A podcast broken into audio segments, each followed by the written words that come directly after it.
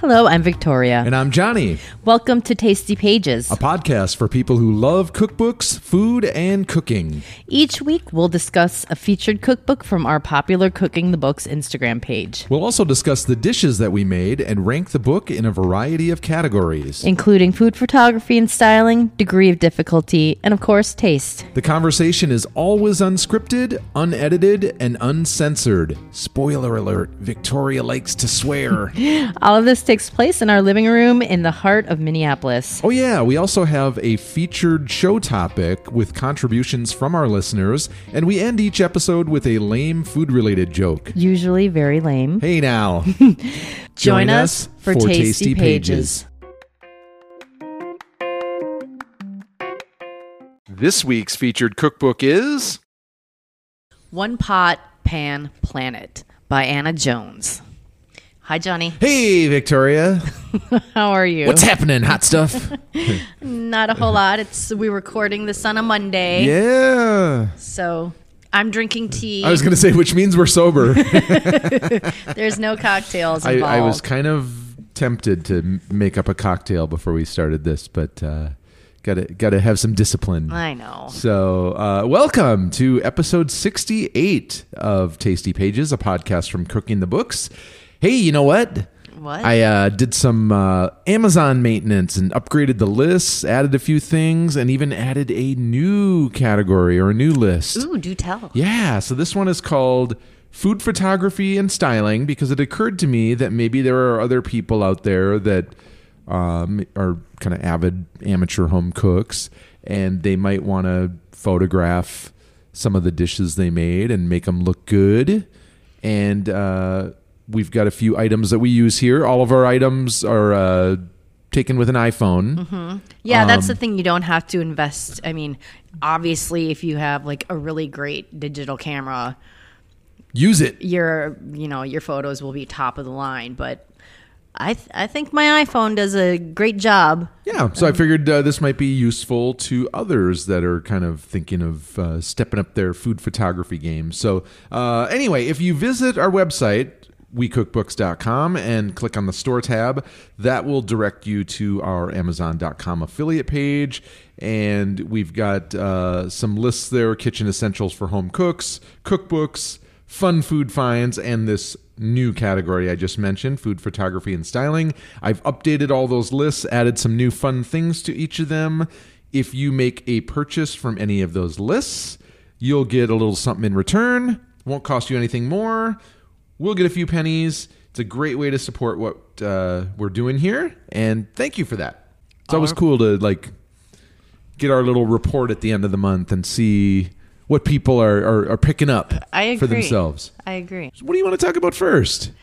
We did we did a big uh, food photography prop purge and reorganization. Yeah, I have. Um, Speaking of which, I have a six a six shelf um, of a- storage area. yeah, it's kind of a baker's rack or Yeah. kitchen rack. um, and that's what all my plates, platters, bowls, glassware, linens, um, Utensils. utensils. That's where they all go, and it's out in the open because we don't have enough storage for it. But this works nice. Yeah, So basically, I got rid of some stuff that we don't really use very often, stuff that I've had for a while.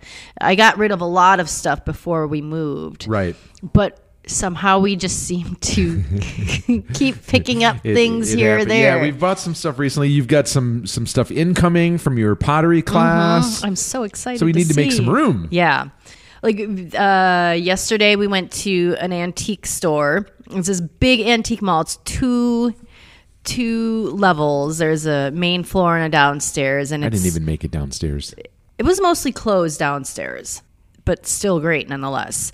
Um, I mean, I love the clothes, but and it's organized by different vendor booths and whatnot. So there's a wide array of of selection there. Ever since Pulp Fiction, I have a hard time like going down to the basement of some business.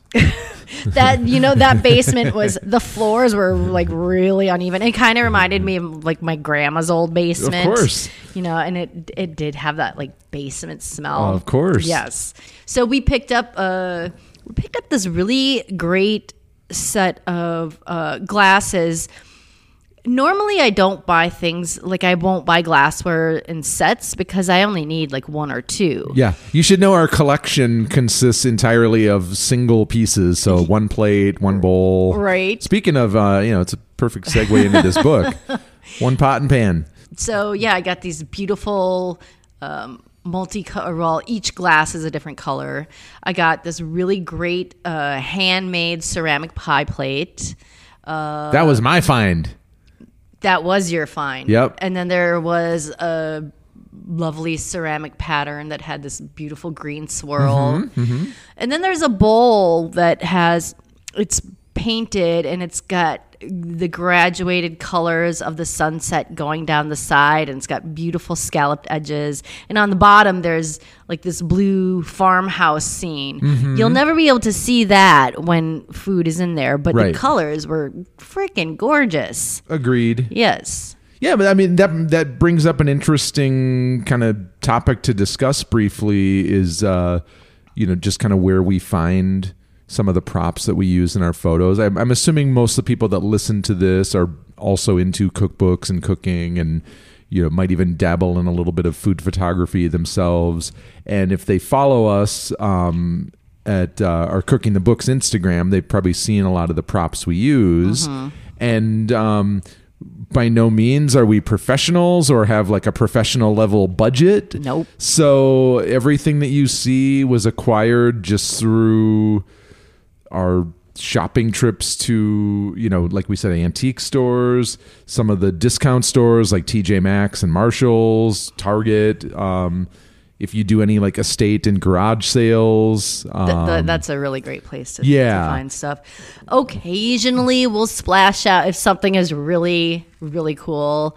Johnny just got these uh, martini glasses from this place called, uh, it's this bespoke store Yes. called Martin Patrick. kind of like a haberdashery. Yeah. Um, I could, like, I seriously could not afford one single piece of clothing in there. I mean, it They- is a men's lot store. Of, yeah, it's men's store. They got a lot of clothing. They have uh, toiletries and grooming and self care stuff. They have this nicely curated selection of like coffee table books and things like that. They have like some cocktail barware. Did you see that Olive just drank out of your water glass? she can help herself. That's so I don't mind. There's no vodka in there. Um, but yeah, it's- it's nice and cold. So they have they have a, a nice you know West Elm CB2 are great places as well, but you know those are gonna be a little more spendy. So that would be more like these splurge worthy pieces if you want kind of like a statement piece or something. Well, and as well, like places like Crate and Barrel or whatever. I mean, they're you know, it's their pieces are more common, and you're gonna see them more places. I'm I'm personally I prefer like one of a kind pieces, Right. Handmade handmade stuff. and that's with the case of the stuff that we found yesterday at the antique store. That's Yeah. kind of where that falls is like these one of a kind ceramic pottery pieces and stuff. So yeah, um, good Yeah. talk. Oh, changing topics. There there was no segue into that. No segue. None at all. So I was having some health issues, like digestive issues. Wasn't feeling so great. So I decided to I self-diagnosed and decided to, As you do. as I do, and decided to eliminate gluten from my diet. So this was how long ago? Four weeks ago, roughly? Three weeks ago? I it's only been two weeks since Really? I got okay. yeah, it since seems I got it seems longer. quit your bullshit. Palmer. And it hasn't been that hard. I always feel sad when we walk past like a beautiful loaf of bread. I'm like, oh, I want that. yeah. But let's see. I made some gluten free chocolate chip cookies. Can't tell. Right. I made a gluten free carrot cake that was so good. That was really delicious. So And what good. was that recipe from? That was uh that was a Chris Morocco recipe from, From Bon, Bon Appetit. Appetit. Okay. Yeah. Cool. And then um, Johnny just brought home this uh, America's Test Kitchen, the How It Can Be Gluten Free Yeah. cookbook. And I just paged through it and I'm really excited to to start working from it. Yeah. Um, I know, like I like to make fun of. I'm like, oh, gluten free bullshit. You know, gluten free baked goods. But if you have to do it, you have to do it. I don't know why anyone would like choose to be gluten free if they didn't have and isn't to. it odd that it just kind of happened where I your know. body seems to have just developed this It's like nope. allergy Yeah. just spontaneously, seemingly? Yeah. Well, it's like I didn't I didn't become allergic to cats till I was an adult. Any allergies that I had, I developed as an adult. Huh. So, who knows? Yeah, and I have to say, speaking as someone you know who I'm, I'm trying to be supportive and and and and also like we're not crazy. We're not going to make like two separate meals or anything like that. So I I just will you know gladly go along with with the change in in diet at least when we're eating meals together and stuff and it really like you said it hasn't been that bad No. i i, I feel like most of the things that we would probably eat just happen to be gluten free mm-hmm. anyway. So with just making a few simple changes and exploring like some of the alternatives that are out there in the case of like gluten free pasta or even some of the bread items or crackers or something. Yeah. That's really all we've had to change. Right. So and it and hasn't been bad. and you know, for baking there is gluten-free flour that you can buy. You can use almond flour, And I can um, say no difference right? taste wise. Mm-hmm. Yeah. And you're feeling better. I am feeling better. Good. Yeah. Woohoo. All right.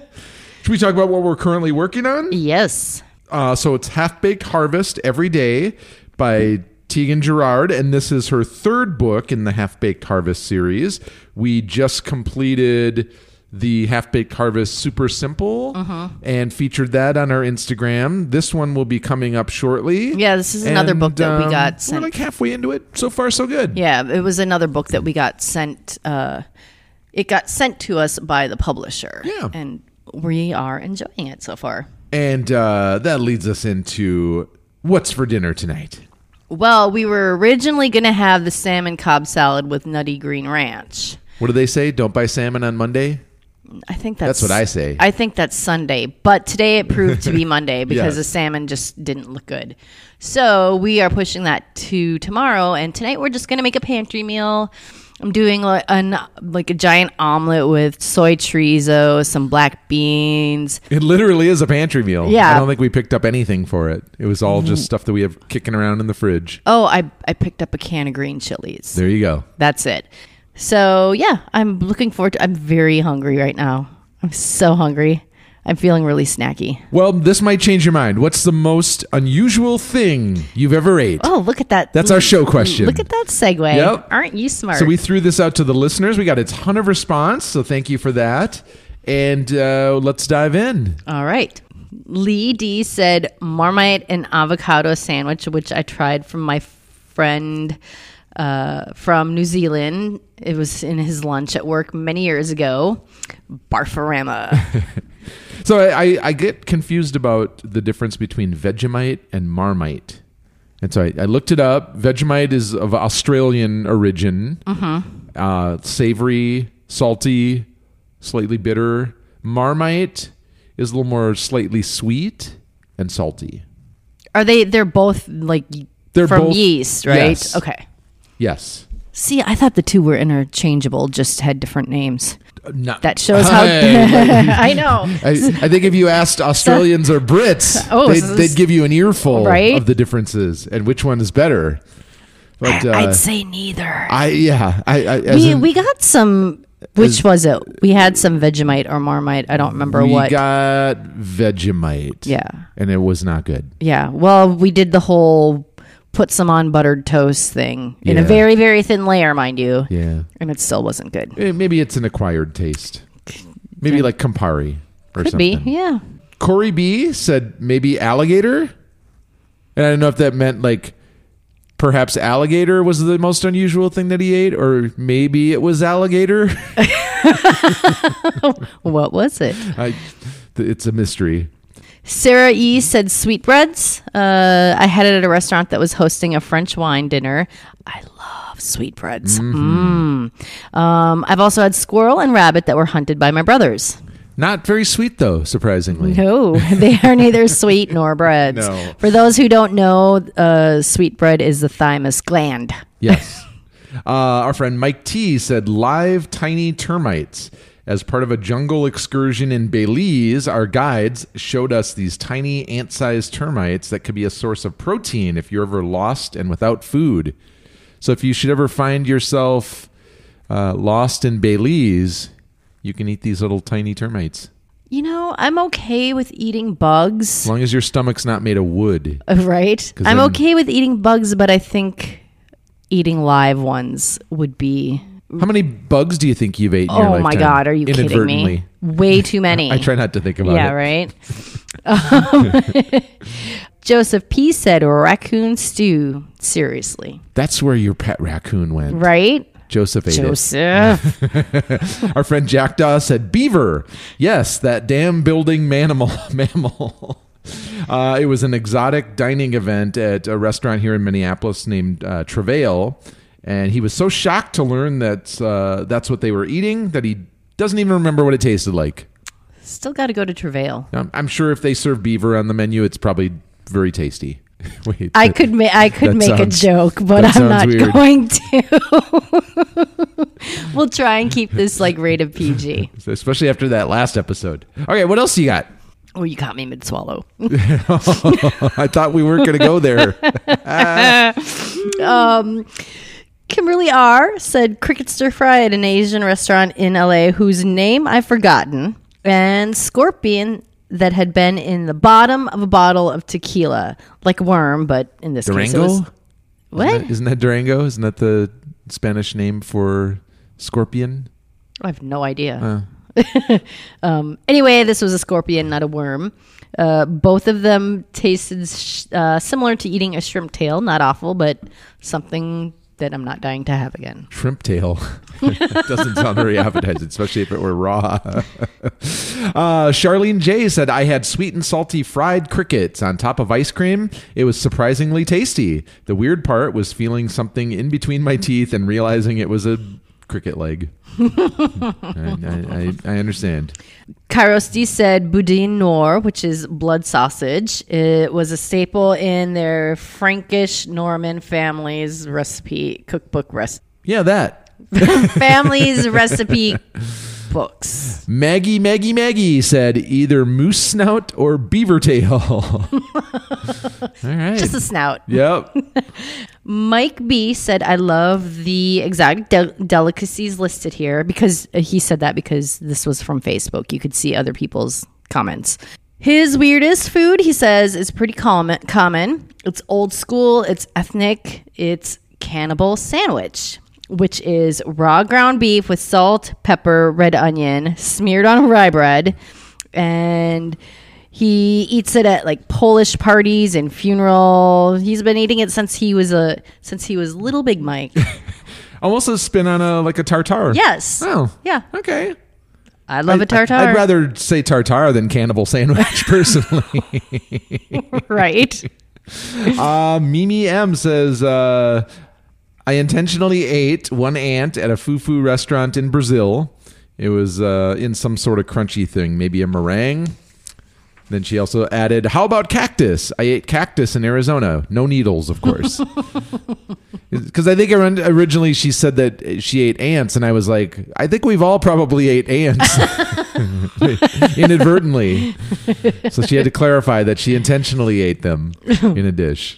Uh, Joe B said chicken feet in Chinatown after a Sox game. I've also eaten some weird shit, but this was top of the list in terms in we in terms of weird and also unenjoyable.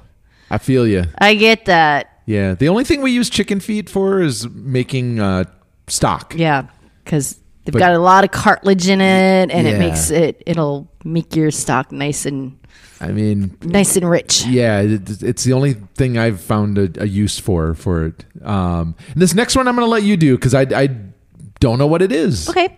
Uh, Kathleen Ed- N said chou tofu, which is it's a it's also known as stinky tofu. It's a Okay. fermented tofu, and it's prepared in various manners depending on like where you are in China.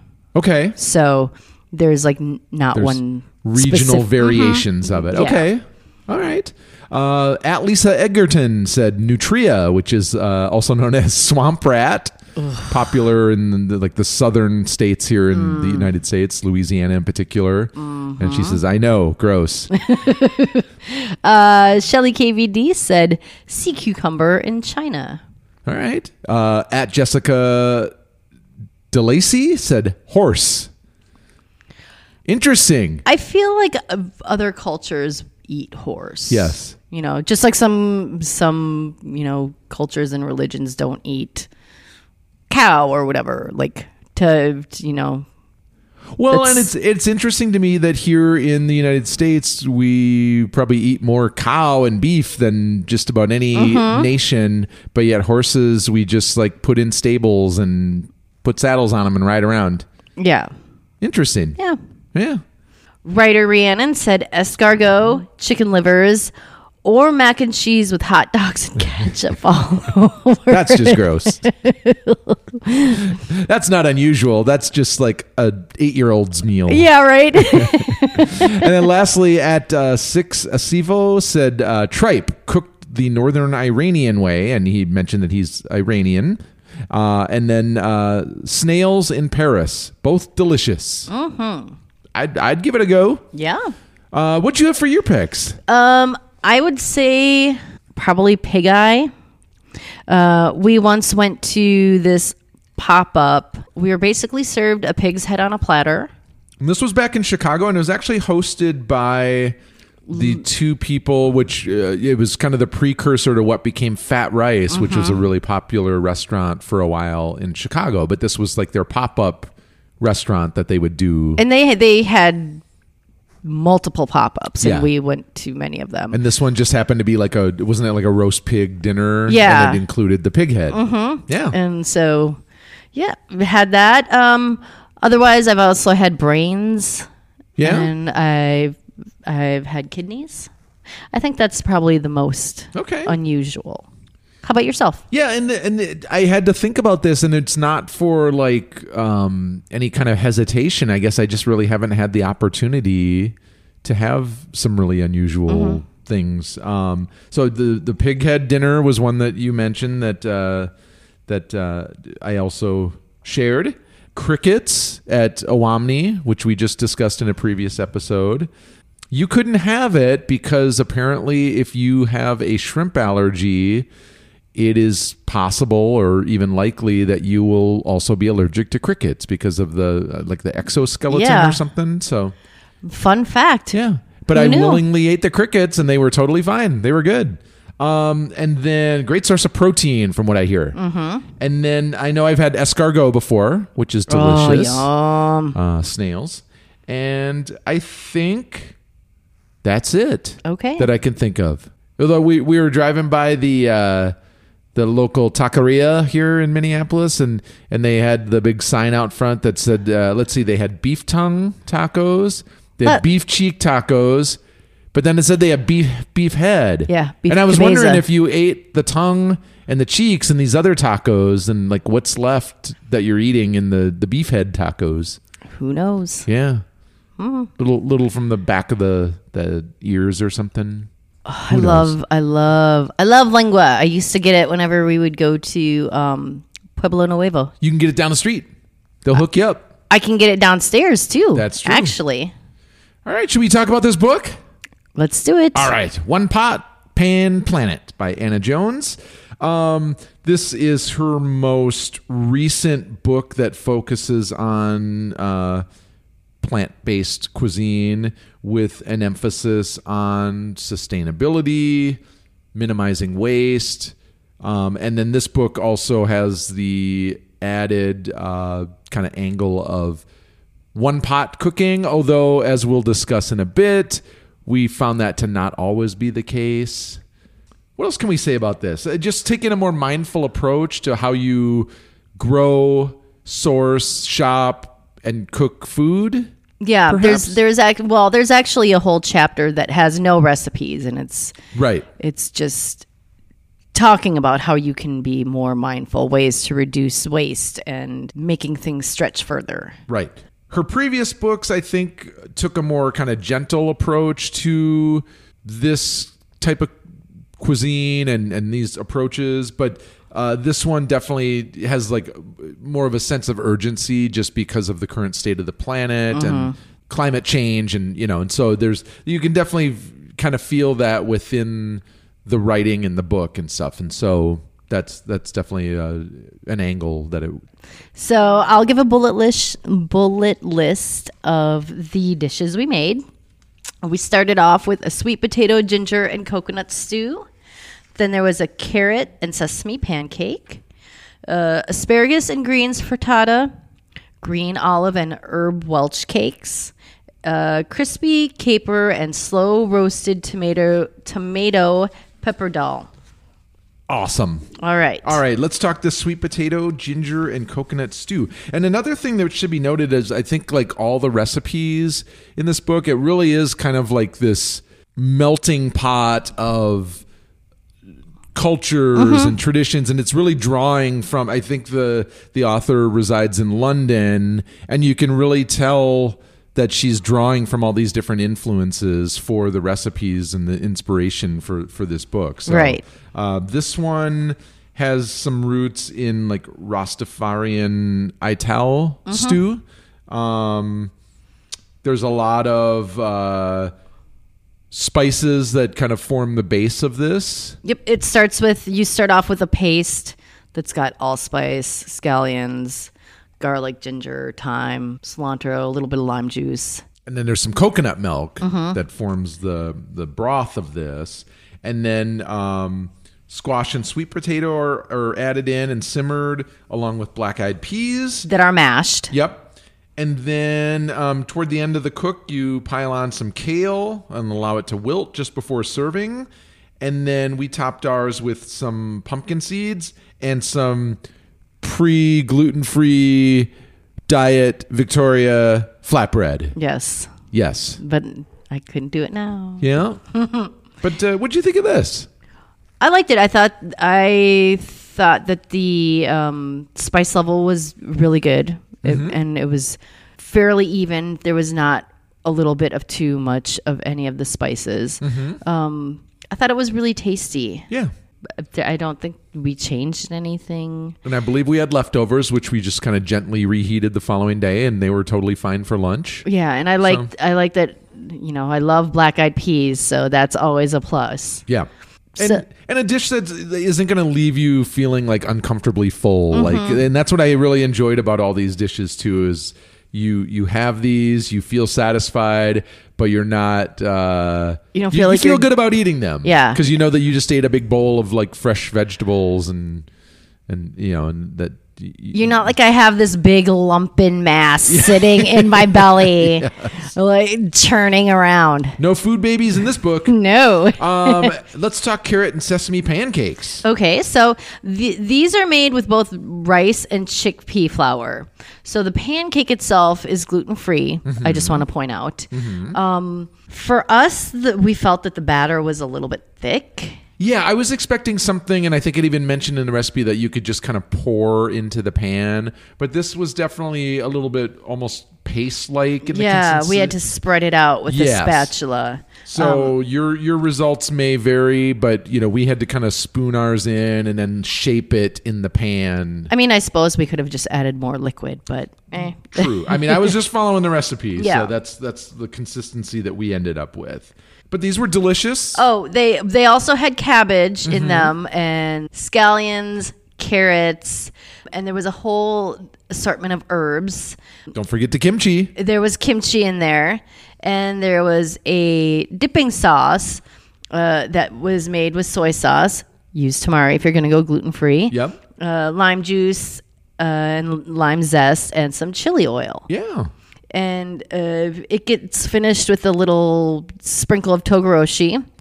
Um, and I have to say, this was actually my favorite recipe from the book. Right. Yeah. So this is, you know, I guess if you're gonna reduce it down to its essence, it's it's primarily like Asian flavors, and um, this was great. Great. I, I'm a I'm a fan of savory pancakes. I am and, too. And breakfast for dinner, and this kind of checked all the boxes. Um, let's talk this asparagus and greens frittata. This recipe was uh, had issues, because it gave. Well, here let's just talk about it.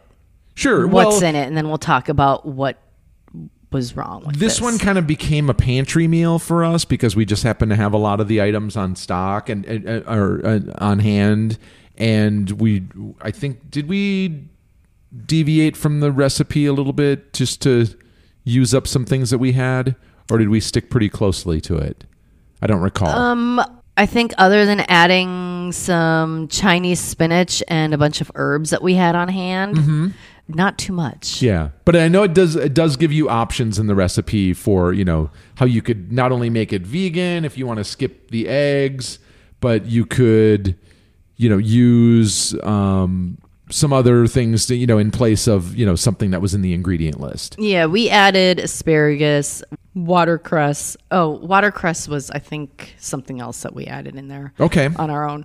Uh, Chinese spinach, herbs, and then it gets topped with uh, some ricotta, parsley and chili and harissa. Kind of finish it off. We did skip, you know, for plating, it, it suggests flipping the entire pan over onto a serving tray.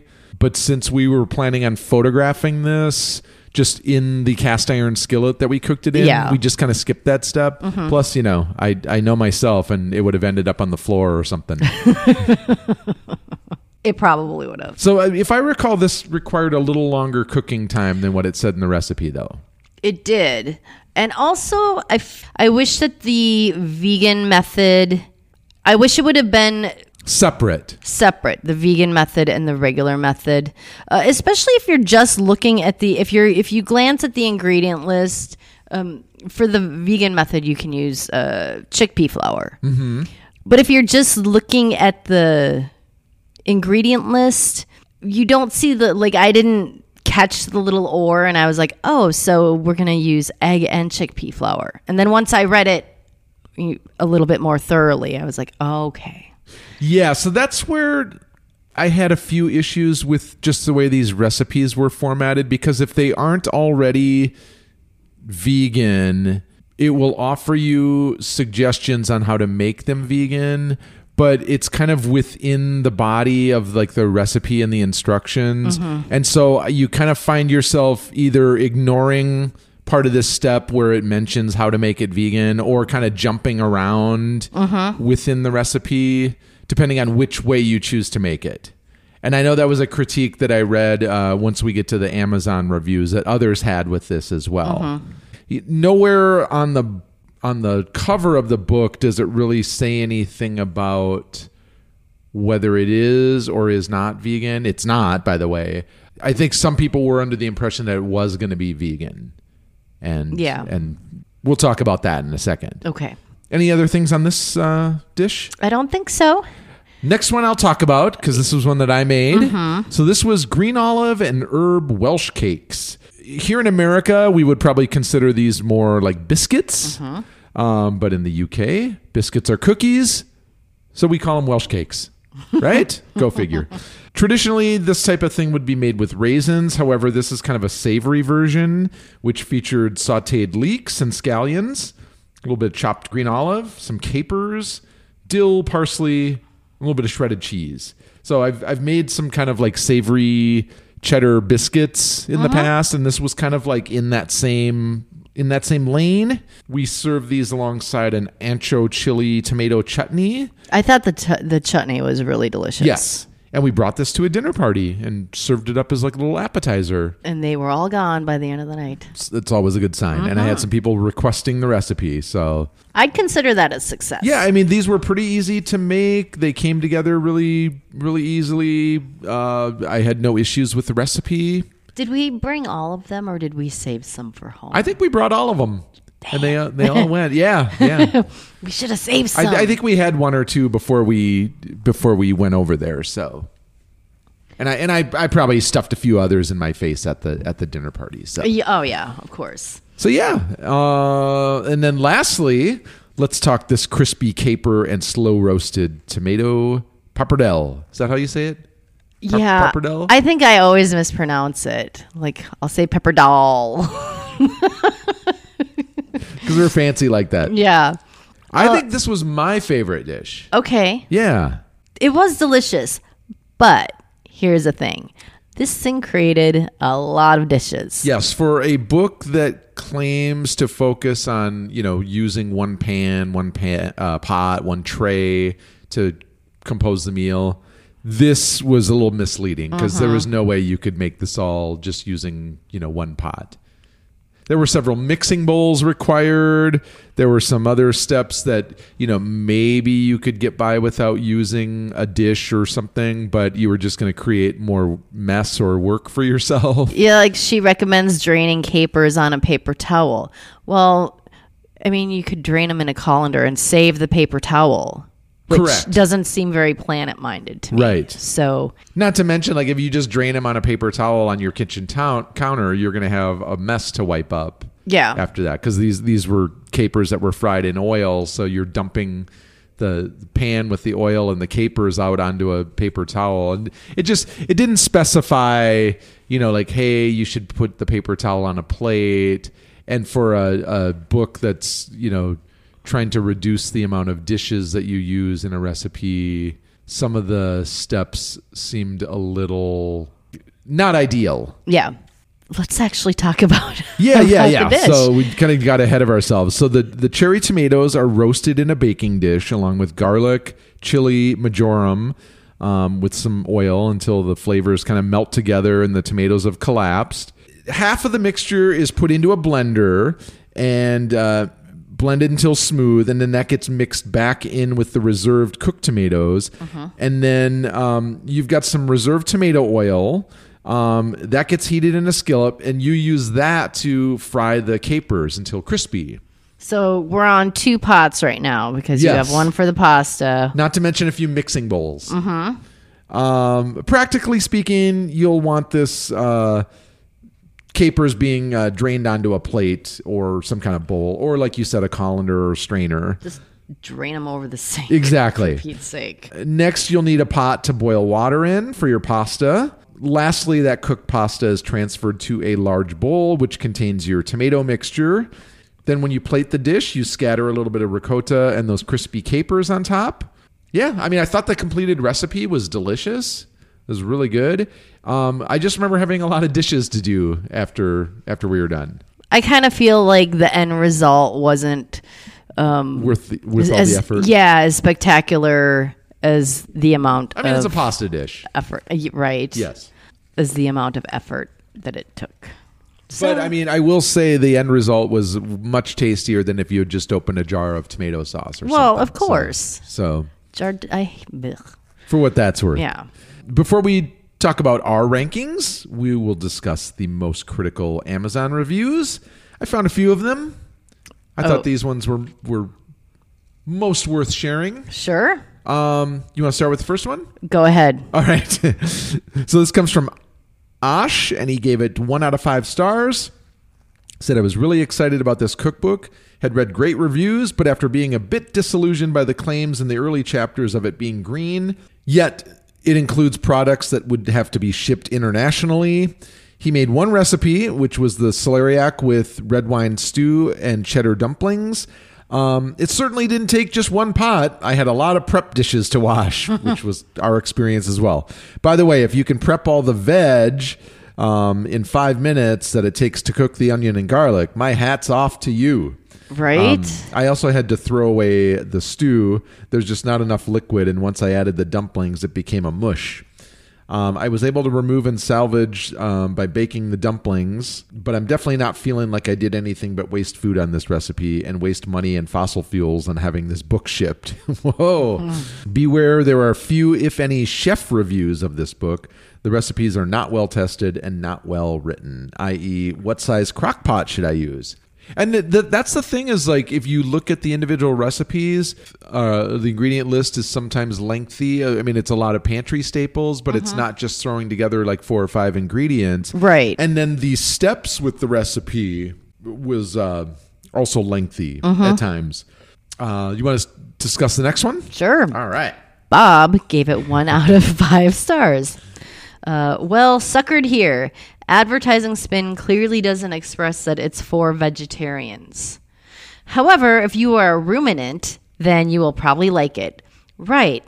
I'm off to McDonald's. Oh, Bob. So, for those of you who don't know, I had to look it up. uh, ruminant. There's two different uh, two different definitions. One is an animal that eats cud that's regurgitated, Oh, uh, and and the other is a person that's given to meditation, contemplative. So he was being dismissive and, and probably trying to come up with a fancy word for like disparaging someone and calling them like a dirty hippie or something. Yeah, right. Okay. okay. Thanks, Bob. Sure. Enjoy your McDonald's. I'll go meditate. Right. All right. Well, let's let's discuss our rankings, beginning with food photography and styling. What'd you have, Victoria? I gave it a four. Okay. I felt like the food photography had it, it felt very light. The styling was not very fussy. Uh, there was good use of multiple textures. Several of the photos had hard light and really nice shadows. Um, it was mostly overhead. Uh, one thing that I noticed is that some of the pl- there were there were photos of like vegetables just by themselves, and I noticed that ones that seemed a little bit more exotic, they would ha- they would have a caption of what they actually were on the page, and also there were a lot of like three quarter page photos. Yes. They were not all formatted the same No. Mm-hmm. or even placed on the page in the same position. Yeah, so I I guess that's an interesting formatting choice. And that probably has more to do with the design and layout. But Yeah, but yeah. I Uh, noticed that as well. Yeah, I I I thought um, the aesthetic was nice without it being too gimmicky or like that horrible, overtly Instagram aesthetic that I feel like a lot of books try and do. Although I felt it kind of leaned in that direction Okay. at times. Yeah. Sure. All right. What'd you give it? I give it a five. okay. Issy Croker is the photographer. She's got a great Instagram page, which we follow.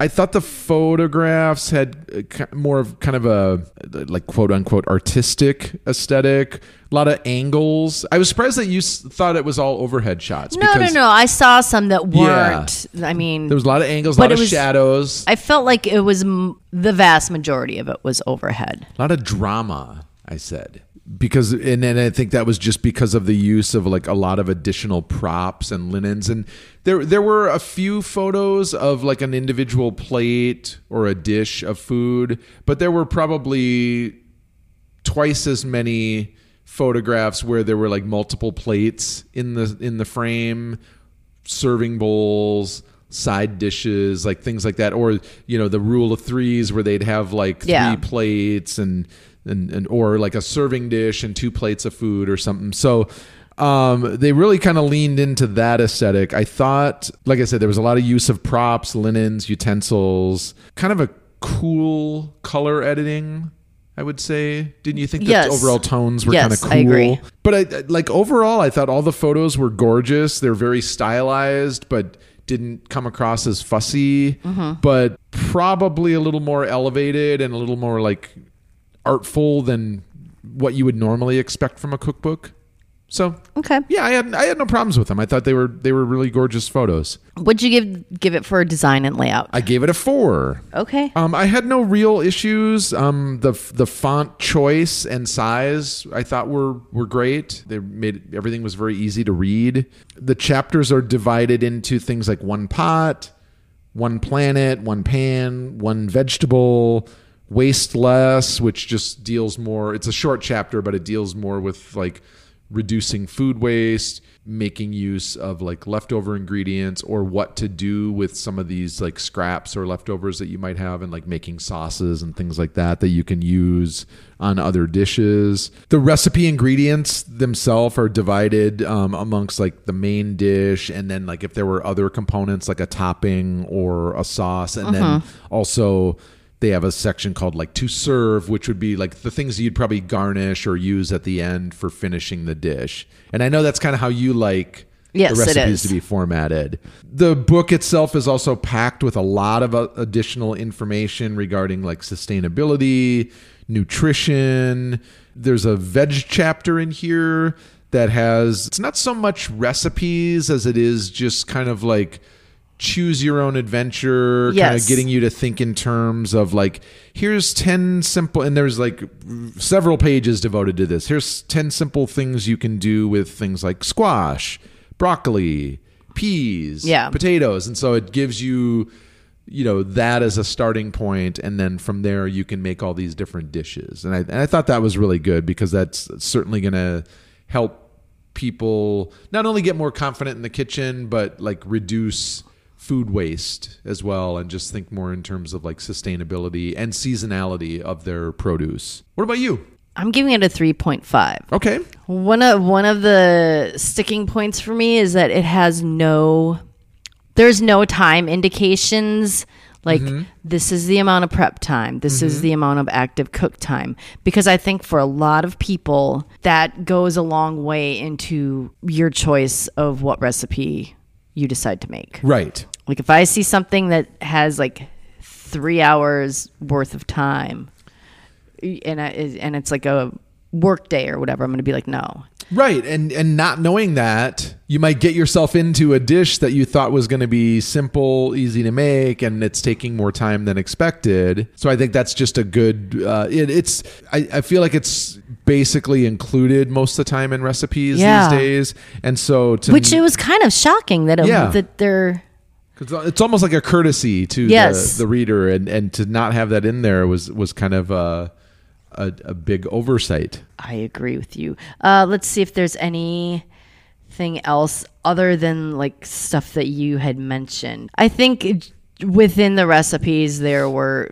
as I said before, if they're gonna offer you a vegan method and a regular regular method, separate those because it can get confusing. Right. But yeah, I gave it a three point five Okay. for degree of difficulty. I gave it a three Okay. because some of the recipes are confusing. Well, and just like you mentioned, just the fact that there's no times Yes. um, included in the recipe leaves you kind of in the dark Yes, when trying to plan. and I feel like this book is misleading because it says, you know, you're either going to use one pot, one pan, and here you are using a shit ton of dishes. Like I, I think it's it misrepresents itself a little bit. Yeah, and if that was kind of the core focus of the book, like you said, it is misleading. I think they would have been just better off calling it One Planet and just focusing on more the sustainability, the fact that the recipes are like plant based, and and just focus on that part of it instead of I I feel like this message gets a little muddled when they try and incorporate the one pot, one pan, Yeah. one tray aspect of it. Agree. What else did you have on degree of difficulty? Anything else? No, I don't think so. Okay. Um, I also gave it a three.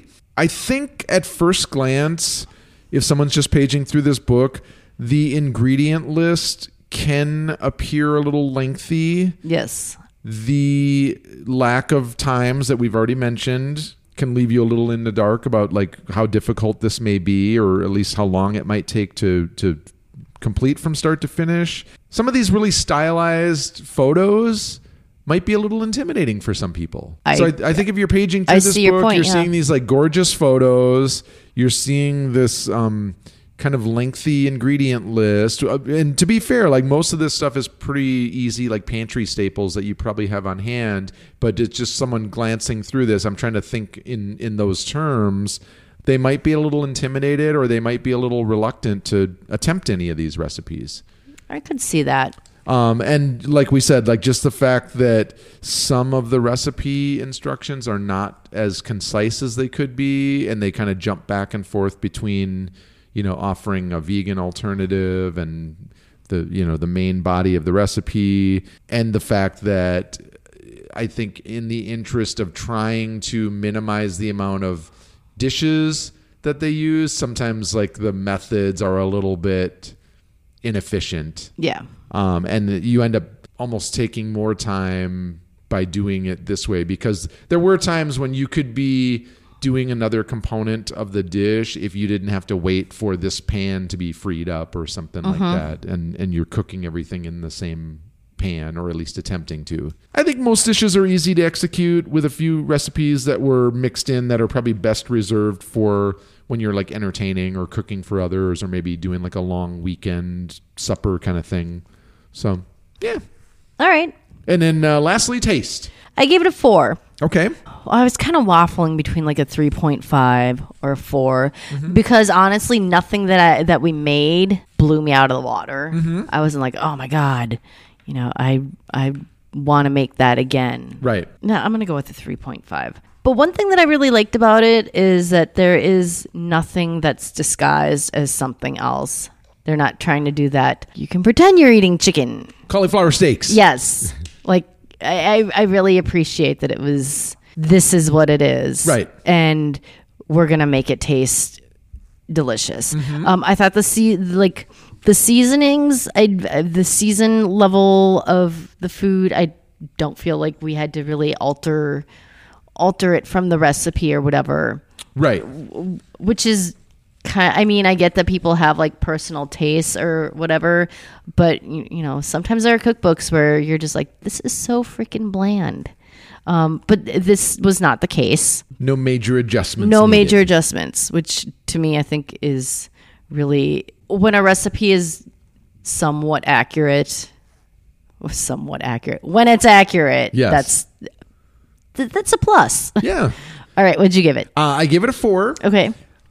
I I will say that this is kind of the type of food that I gravitate to normally. Yes. I mean, aside from the occasional indulgence where we'll chomp like a big hamburger or something, this is the type of food that you can eat and you know, not only is it delicious, but it's good for you.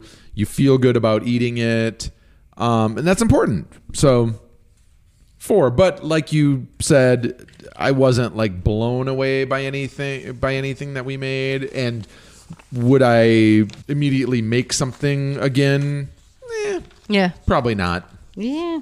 and then before we finish the show we've got this new segment that we're calling gastro obscura and it is from the book of the same name and it explores the weird wonderful culinary traditions experiences and ingredients. What do you got for us this week victoria? So this week it is called hakarl, which is fermented shark originating in in Iceland. yes And it's Greenland shark, which contains large amounts of trimethylene oxide, which is poison. The Vikings came up with this. Of course they did. Yes. Uh, they had to figure out a way. I mean, obviously this is a good food source, but they had to figure it because this tri this trimethylene oxide causes uncontrollable intoxication. Okay. Apparently, uh, so the Vikings had to figure out a way to get rid of this poison. So what they did is they buried it in a shallow, sandy, gravelly pit. They cleaned the shark 1st mm-hmm. and then they Gave it a nice bubble bath. they um, buried it in the pit, weighted it down with rocks so it could expel the liquid. It seeps Sounds and delicious already. Yes, it seeps and ferments in this little grave for six to twelve weeks, Six to twelve weeks, Mm, you say? and then and then then it gets dug up, cut into strips, and air dried for several more months. And How could it not be delicious? right? And it can practically last for forever. So apparently, it has a very strong urine stench. Smells like pee. Go on. Mm, pee. There's two different parts that you can eat. There's the soft white body pieces, which tastes like fish and blue cheese combo. And then the reddish belly meat is extremely chewy. If only you could see my face right now. and it's uh, served with this liquor called Brennivin, which is an aquavit. For those who don't know, aquavit is a caraway based liqueur. The first time I ever had this, I was I've had it. Uh, I was at I was going to school in London, and I was at a rap party for a play. Aquavit or fermented shark? It wasn't. No, it was the Black Death. It wasn't the fermented shark. Okay. Black Death is what they called the aquavit Okay. what was my point? Oh, so there was a woman that w- was working on the production who was from Iceland. By the way, around that time, everybody from Iceland knew Bjork. Apparently, Small enough country, huh? yes, They all had their own Bjork story. right. All they right. d- she was in Brownies with Bjork. Whoa. Yeah. And I believe that we had the Black Death with uh, dried salt cod, which to me is gross anyway. The I can never pronounce it. So it. this is still a thing. it is still Like a uh, thing. even if it's just kind of a traditional It's, yeah, and it's it's gotten like popular with tourists and stuff. There is a shark museum where you can get it. However, like obviously now they cure it in not holes. There's plastic containers and no dirt and rocks. So yeah, you might want to. book my trip to Iceland. Yes. Um, I'll get back to you on that. all right. Um, so if you enjoyed the show, please rank and review. You can follow us on our socials at we underscore cook underscore books. That's our Instagram. And our Facebook is at we cook books. All right. You know what time it is. Make me laugh. So in in honor, uh, we're recording this um, at the beginning of April, and you know we just had April Fool's Day, and we got duped by a few things. Yeah, we did. We kept being, you know, we'd be scrolling our our feed throughout the day and be like, "Hey, did you know that?" Oh, right. yeah, At a certain got point, I was just like. I'm, I'm just gonna like stay off Twitter and Instagram. So this is kind of a, an April Fool's tribute. Okay. Joke. Uh, very very timely. Uh, so for April Fools, I had swapped out all the labels on our spice jars. Victoria is yet to discover my prank, but don't worry, the time is cumin. I'm so dumb. It seemed like like a lot of effort to set up that joke. right. nice try. Very little reward. all right. I'll, I'll do better next time. I got a I got a good one queued up for next week. So you Yep, say. people just have to come back for for that. I don't know. I think you probably drove people We off lost everyone. one. All right. Thanks for listening, everyone. Have a fantastic week. Stay safe. Stay hungry.